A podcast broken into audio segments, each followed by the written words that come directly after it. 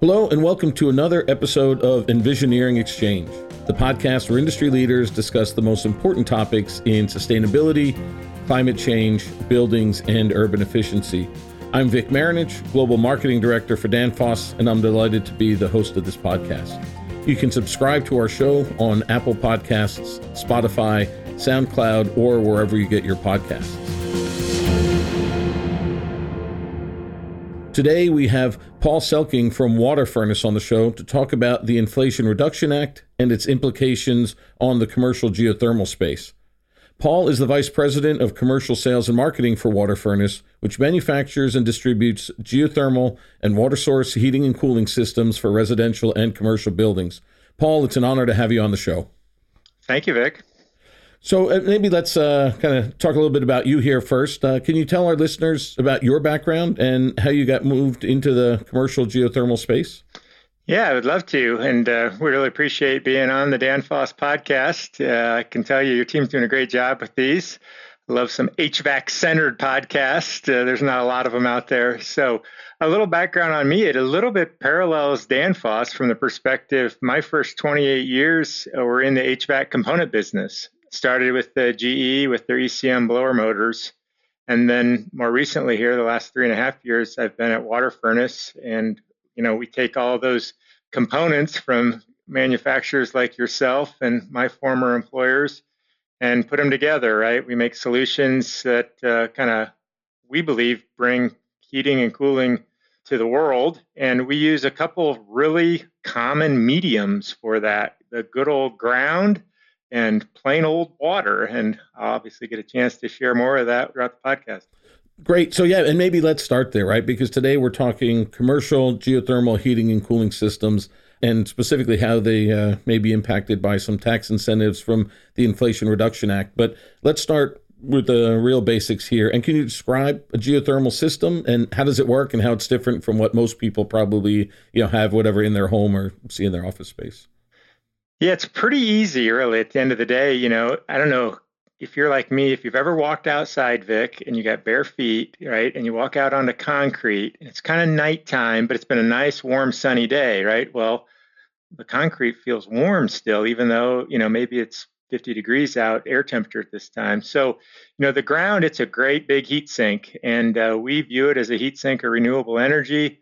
And uh, matter of fact, right, kind of to transfer that energy, we just say, okay, let's run water through standard everyday pipe and transfer the energy, right, between the building and the ground by using that water as a great mechanism to transfer that energy. So just, you know, kind of basic thermodynamics.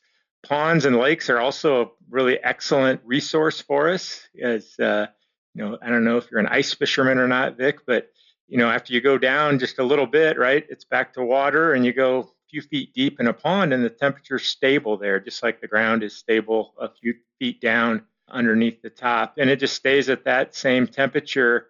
And we use that to heat and cool then year round, that very stable either water or ground temperature, either one. So it's a pretty straightforward concept of uh, kind of basic thermodynamics uh, back in sixth, seventh grade. It was just called physics at that time, right? So you got into engineering school, then they added the fancier names to it. But so that's kind of how we start. It sounds like we have a different heat sink maybe than what we're used to having in a heat pump or a chiller.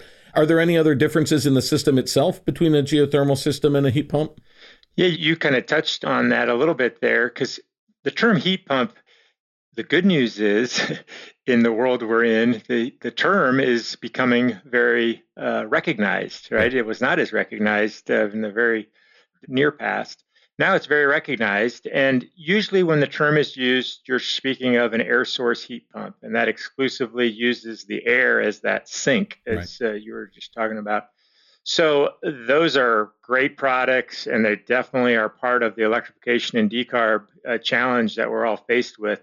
However, they're not nearly as efficient. And the, the way that I would describe that to you, Vic, is to think of an ice cold cooler with, I'll call it your favorite beverage in it, and it's got a nice water bath uh, in it. And you have to dig down into the bottom, right, through all the stuff that nobody else wants to drink to the ones that you like. So your hand's in there for 10 seconds in that cold water bath but it's crazy cold, right? Even though it's just 10 seconds and you pull your hand out, but the water was just 33 degrees, right? It, it wasn't freezing because it wasn't ice. Um, it was still liquid. Take that same arm, put it outside when it's just a 33 degree day out for 10 seconds. Sure, it feels cool, but your arm doesn't get frozen. It doesn't feel like it does, right, in that sure. 10 seconds, yep. like the water. Right. And so, you know, that's kind of the way to think about how how much more efficient and how much thermal energy that water can transfer versus air. Mm-hmm. So that's a way to think of the efficiency of geothermal over an air source heat pump. They're both heat pumps, just one uses air and the other uses water. So, you know, you want to geek out a little bit, Vic. The way that that's what we're you know, here for. Of, yeah. the, the way that a lot of people like to talk is, you know, EER, right? Energy yep. efficiency ratio. So the difference there you're going to find you know one to two x more efficiency in a water source or ground source heat pump. And if you want to talk on the heating side, right, people um, COP are very popular now because yep. we need to solve the heating challenge with decarb. So coefficient of performance for heating performance side, geothermal, you're going to get in a four to five and a half COP. And for maybe those listeners aren't as familiar with that, an electric strip heat is just a COP of one. It's 1.0. It's kind of the baseline. In an air source, you're going to be in like a two and a half range. Mm-hmm. So we're even more than double that. And that's really a great piece, right? It's it's a we believe the lowest operating cost solution and it's a renewable energy source, right? You're using right. the earth. So those are some great items that really feed into uh, why we do what we do and uh, why we participate in this space. Yeah, I think you nailed it there, Paul, that heat pumps are becoming almost we won't quite call it an everyday term yet, but they really are gaining in popularity, right? It's not just at things like the HR show or whatever, a bunch of geeks here talking about them, but you see it on the nightly news that heat pumps are coming and electrification of heat and those kinds of things. So it really is becoming more and more mainstream. And geothermal, then, right, is playing a big part there, as you mentioned, uh, a lot more efficient than a typical air side. But is geothermal a good choice for everybody and anybody, or who's going to get the most benefits by looking at a geothermal system? And when would you really want to make sure that uh, you're evaluating one? Yeah, they are very adaptable. So that is one of the benefits uh, relevant to who are they a good choice for. This business here that I get to participate with was founded and grew its brand on the benefits for residential homes. So that was kind of the choice and where they were applied in the company's history here and I personally have had one in my house for 23 years now. So, right, it's a great solution for residential uh, facilities. But to look more commercially, they're really good when you've got differentiated loads in a building. And think of like an educational building, Vic, where you have a set amount of occupants, so many students, let's say, for the most part in the day, but they're moving around, right? One hour they're in the lunchroom, then there's a bunch of them in the gym However, the office area has always got people in it. It's more consistent, but yet to the whole load. So geothermal heat pumps, we move the hot and the cold water within the building to the right space conditioning requirements. And it's not just that, but in many cases, we don't even have to use the ground loop or the pond because we've got heating in one space, cold in the other. Well, the byproduct of a geothermal water source heat pump when you're heating is cold water, right? So then I can direct that cold water to where I need it for cooling, and the byproduct of the cooling side of the heat pump is warm water. So we'll talk about that as a net energy loop a lot of times within a building. The other thing that we see to your question of who's it a choice for, who should be looking at it, post COVID, the office building utilization has changed. That people come in at varied hours. You know, I know some companies, you know, you work three days a week in the office, two days from home.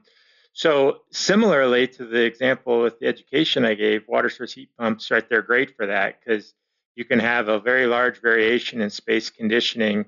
And we like to use variable speed compressors, which are right up the alley of Danfoss, along with uh, electronic expansion valves, because now I can take that unit and I can operated at about 25% of the total capacity based on the load of my building. And the real benefit there is that now I'm not fast cycling. And so I'm maintaining a very steady uh, operating window of the refrigeration circuit. and it's giving excellent comfort. So it's not that, oh gosh, I can't wait till the thermostat kicks on and it cycles real quick because it's way oversized.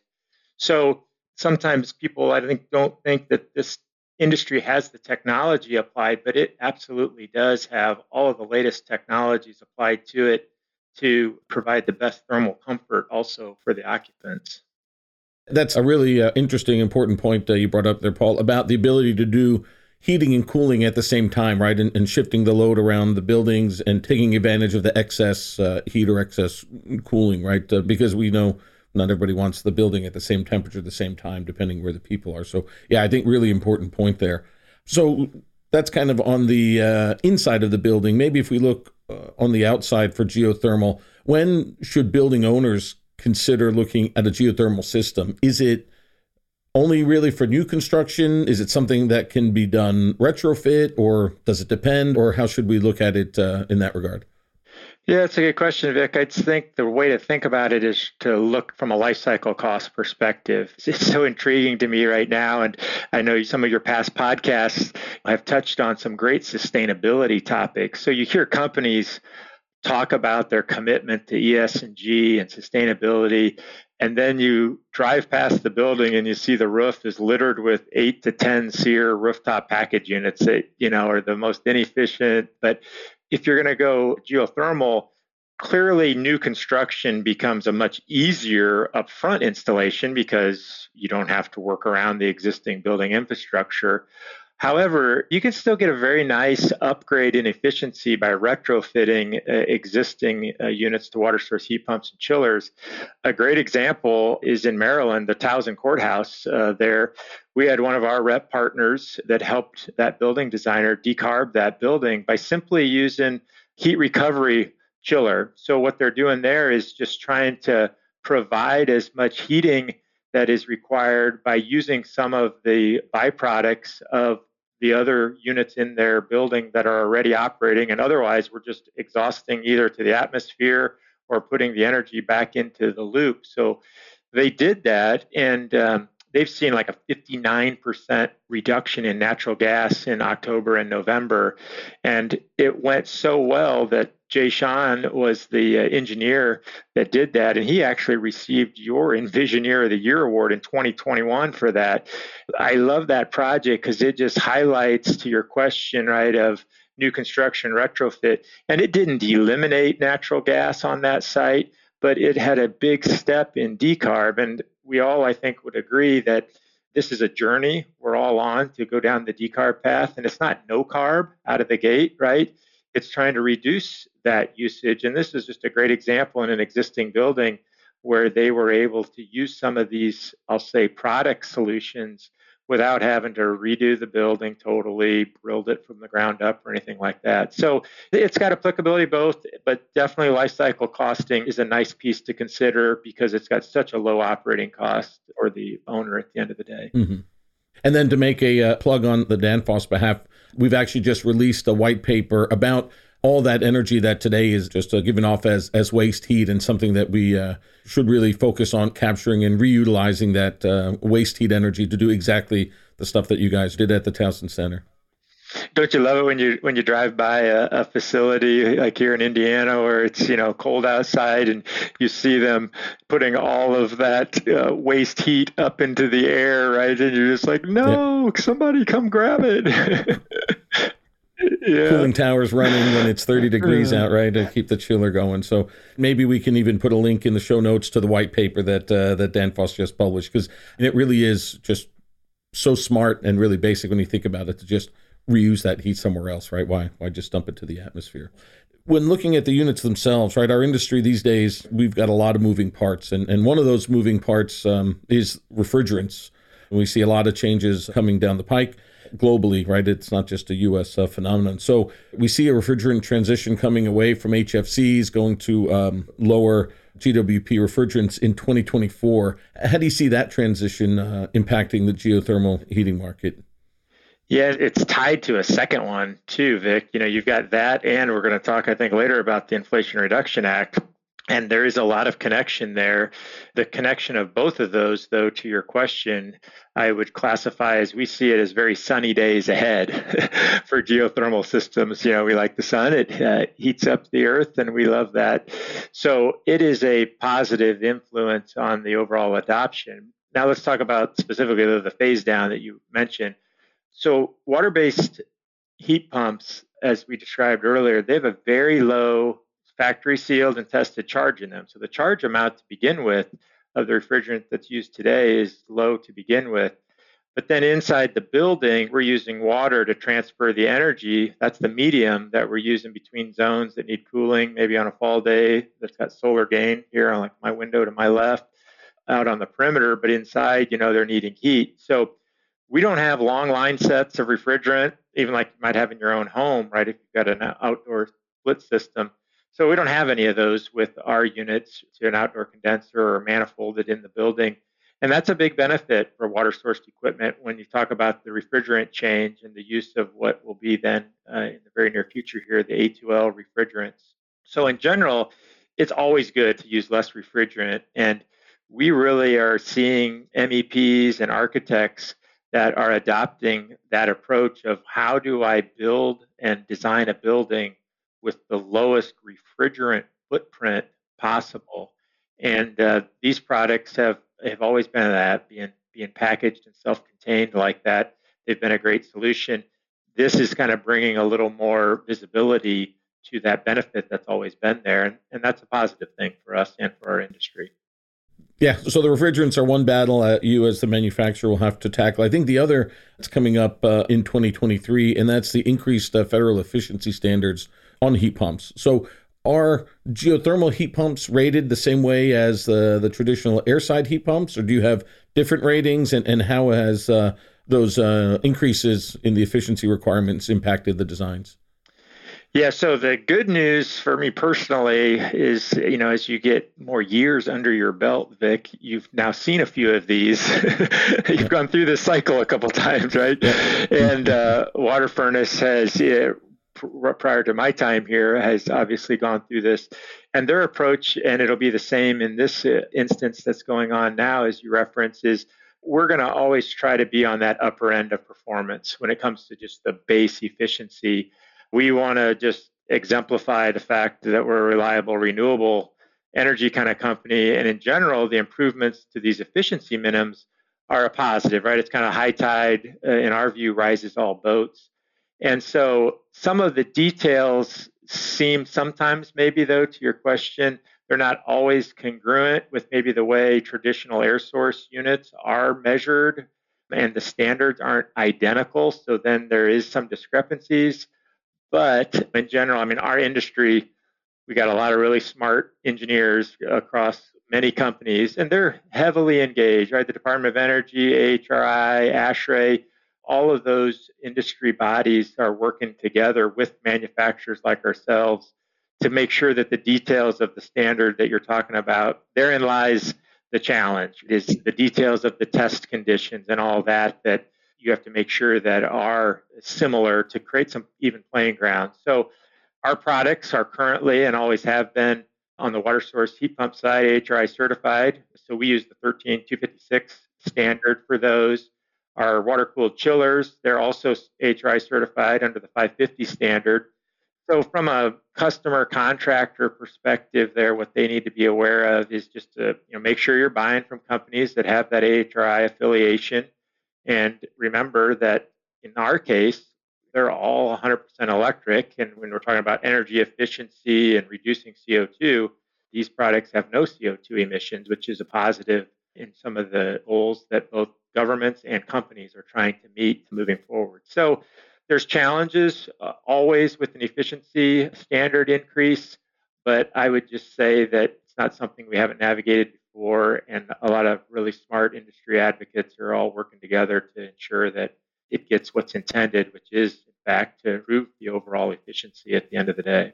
Yeah, yeah, and I think you also mentioned uh, it was important that this time it seems industry and uh, the governments were working a lot better and a lot closer together. For those of us uh, old enough to remember the R22 to 410A changes, the 10 to 13 SEER changes on the residential side, it was I don't want to call it adversarial, right? But there were certainly um, more tension, let's say, in, in those discussions. Whereas now, it really does seem public and private sector are really kind of on the same page, pushing forward working together, understanding each other. So as we increase the efficiency standards, uh, you know, it's being done well and reasonably and, and, timing and all that stuff. So it feels at least moving a, a lot better in that direction. Uh, part of that move, of course, then is what we uh, really came here to talk about, and that's the Inflation Reduction Act, the IRA Act. It's a historic investment in energy efficient technologies. And maybe can you give a quick summary to the listeners for what some of those key provision and incentives are around HVAC systems and geothermal?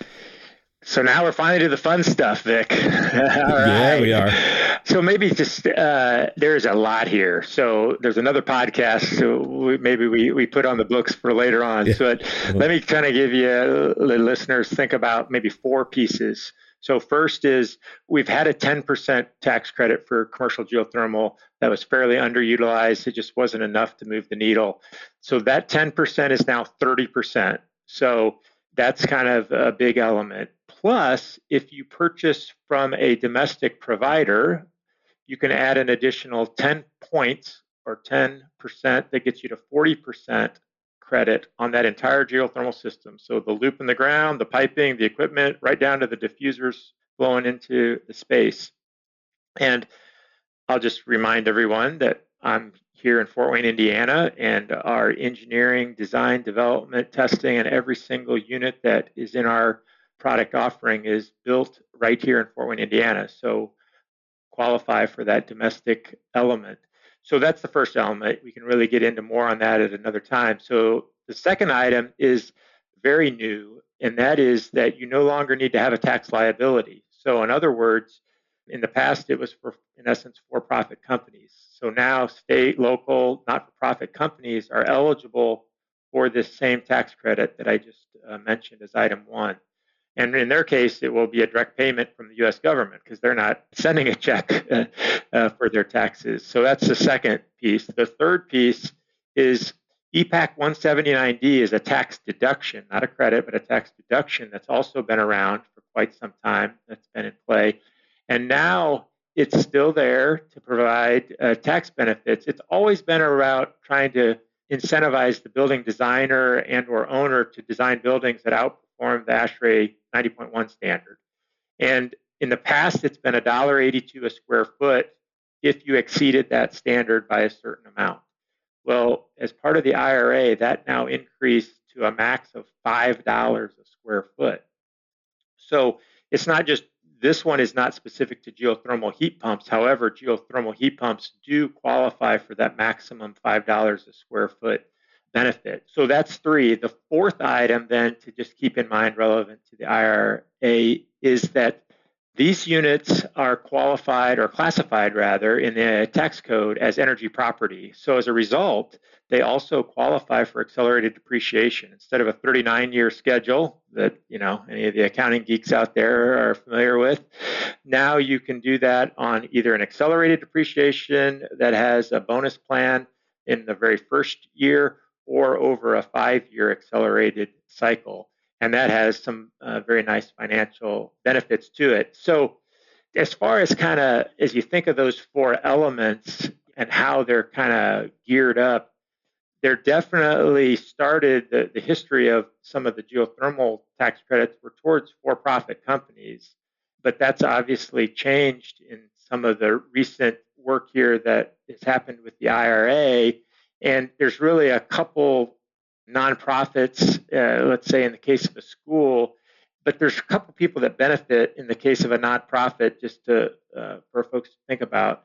The school district itself would get that 40% that I talked about, you know, that first item, the 30 and the 10.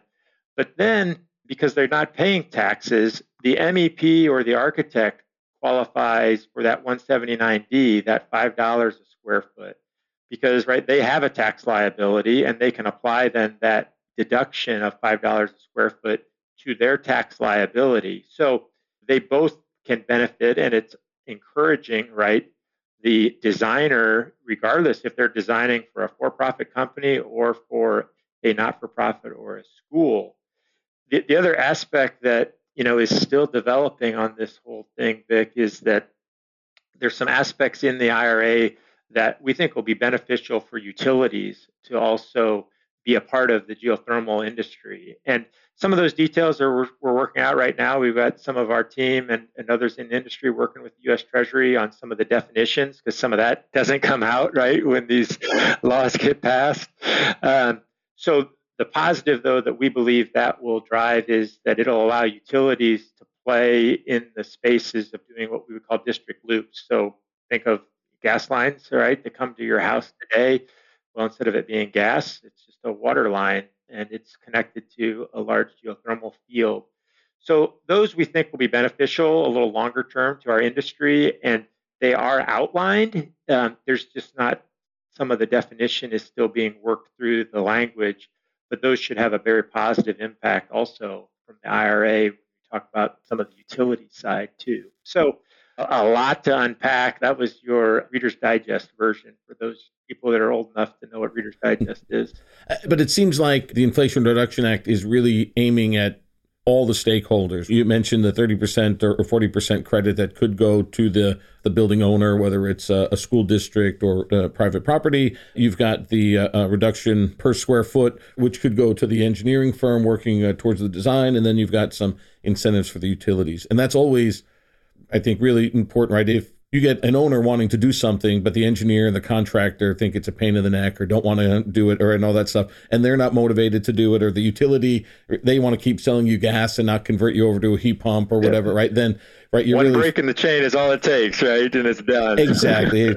it just takes one person to kind of poo-poo the whole project and suddenly just kind of give up and, and go back with what you had. So I think that's really cool to note that took into account all those different stakeholders to kind of drive all this uh, forward, whether it's geothermal specific or, as you said, there's some that are really just in general around uh, improving efficiency.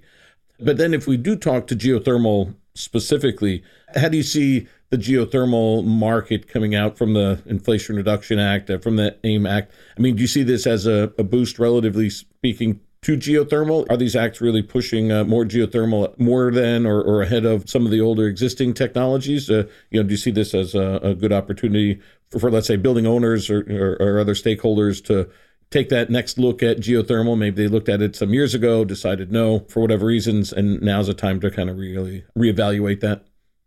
Yeah, it's really important, I think, kind of think of that question to walk through the financials using all the benefits of the, the items that I talked about throughout this podcast that are now available. Because if you do that, you'd be hard pressed not to convince yourself that it's a very positive impact, and both financially and clearly, right, doing the right thing for the planet, which hopefully we're all trying to, to do every day that's i would say our focus when we think about uh, that question we're working every day to support our customers with products and the services that align to their expectations. It's not so much well it's got to be geothermal or what is the differences in a traditional system versus geothermal.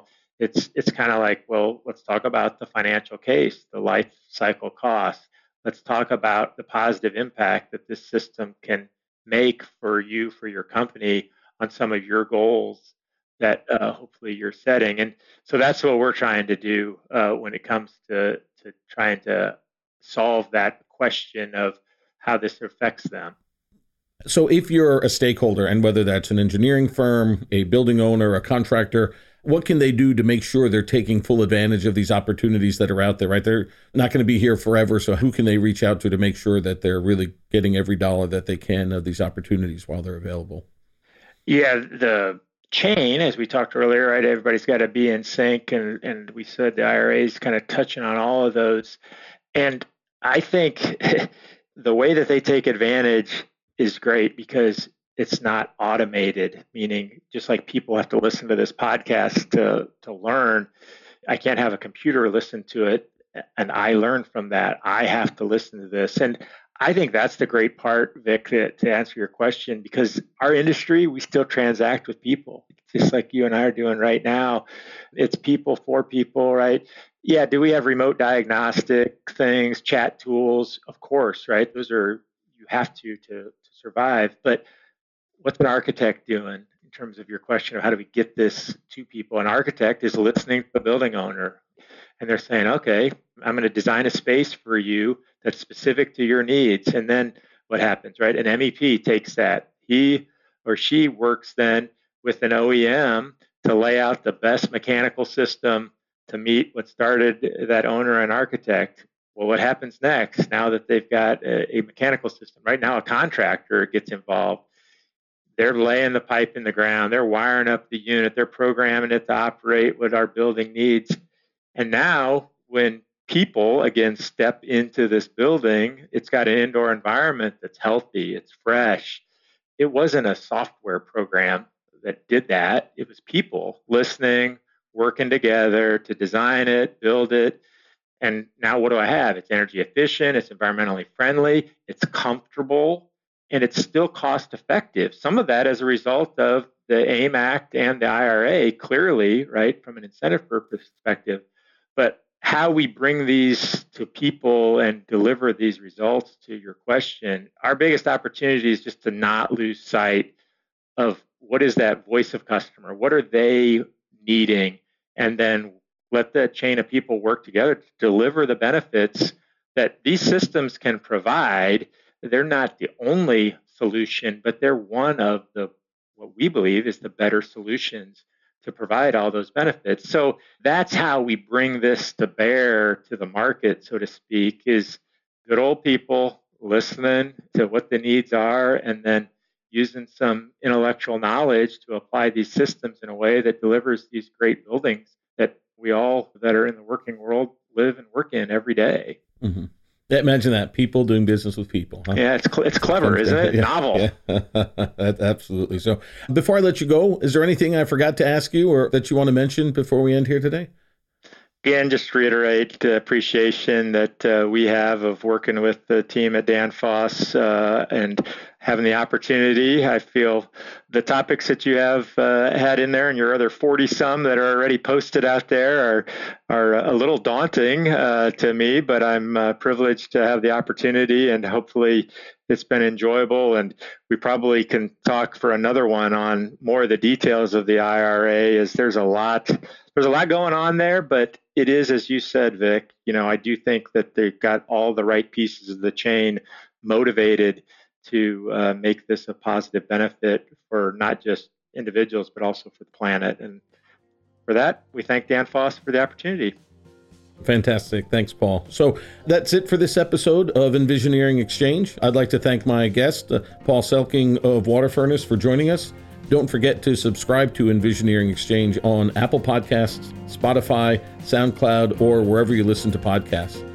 Lastly, if you enjoyed this episode, please don't forget to rate, review, and share it with your network. Thanks for listening, and talk to you next time.